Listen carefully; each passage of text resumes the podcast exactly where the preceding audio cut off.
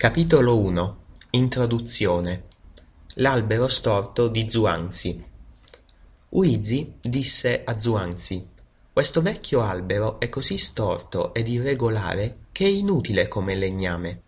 Allo stesso modo i tuoi insegnamenti non si possono mettere in pratica. Zuanzi replicò Questo albero potrebbe non essere utile come legname, ma certamente si può dormire all'ombra dei suoi grandi rami o ammirare la sua semplice forma.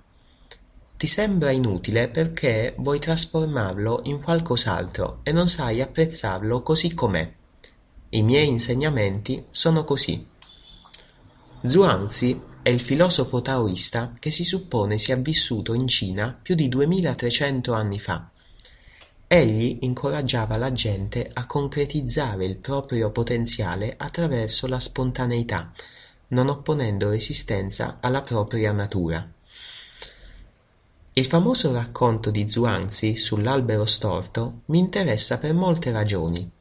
Lavorando nel campo dell'industria forestale, so che un albero storto non è adatto per fabbricare prodotti lignei di, prim- di prima necessità, ma può essere utilizzato per la fabbricazione di prodotti decorativi di alta qualità le cui caratteristiche sono la bellezza artistica e l'originalità. Un tale albero, adattandosi al suo ambiente, cresce fino a raggiungere la maturità.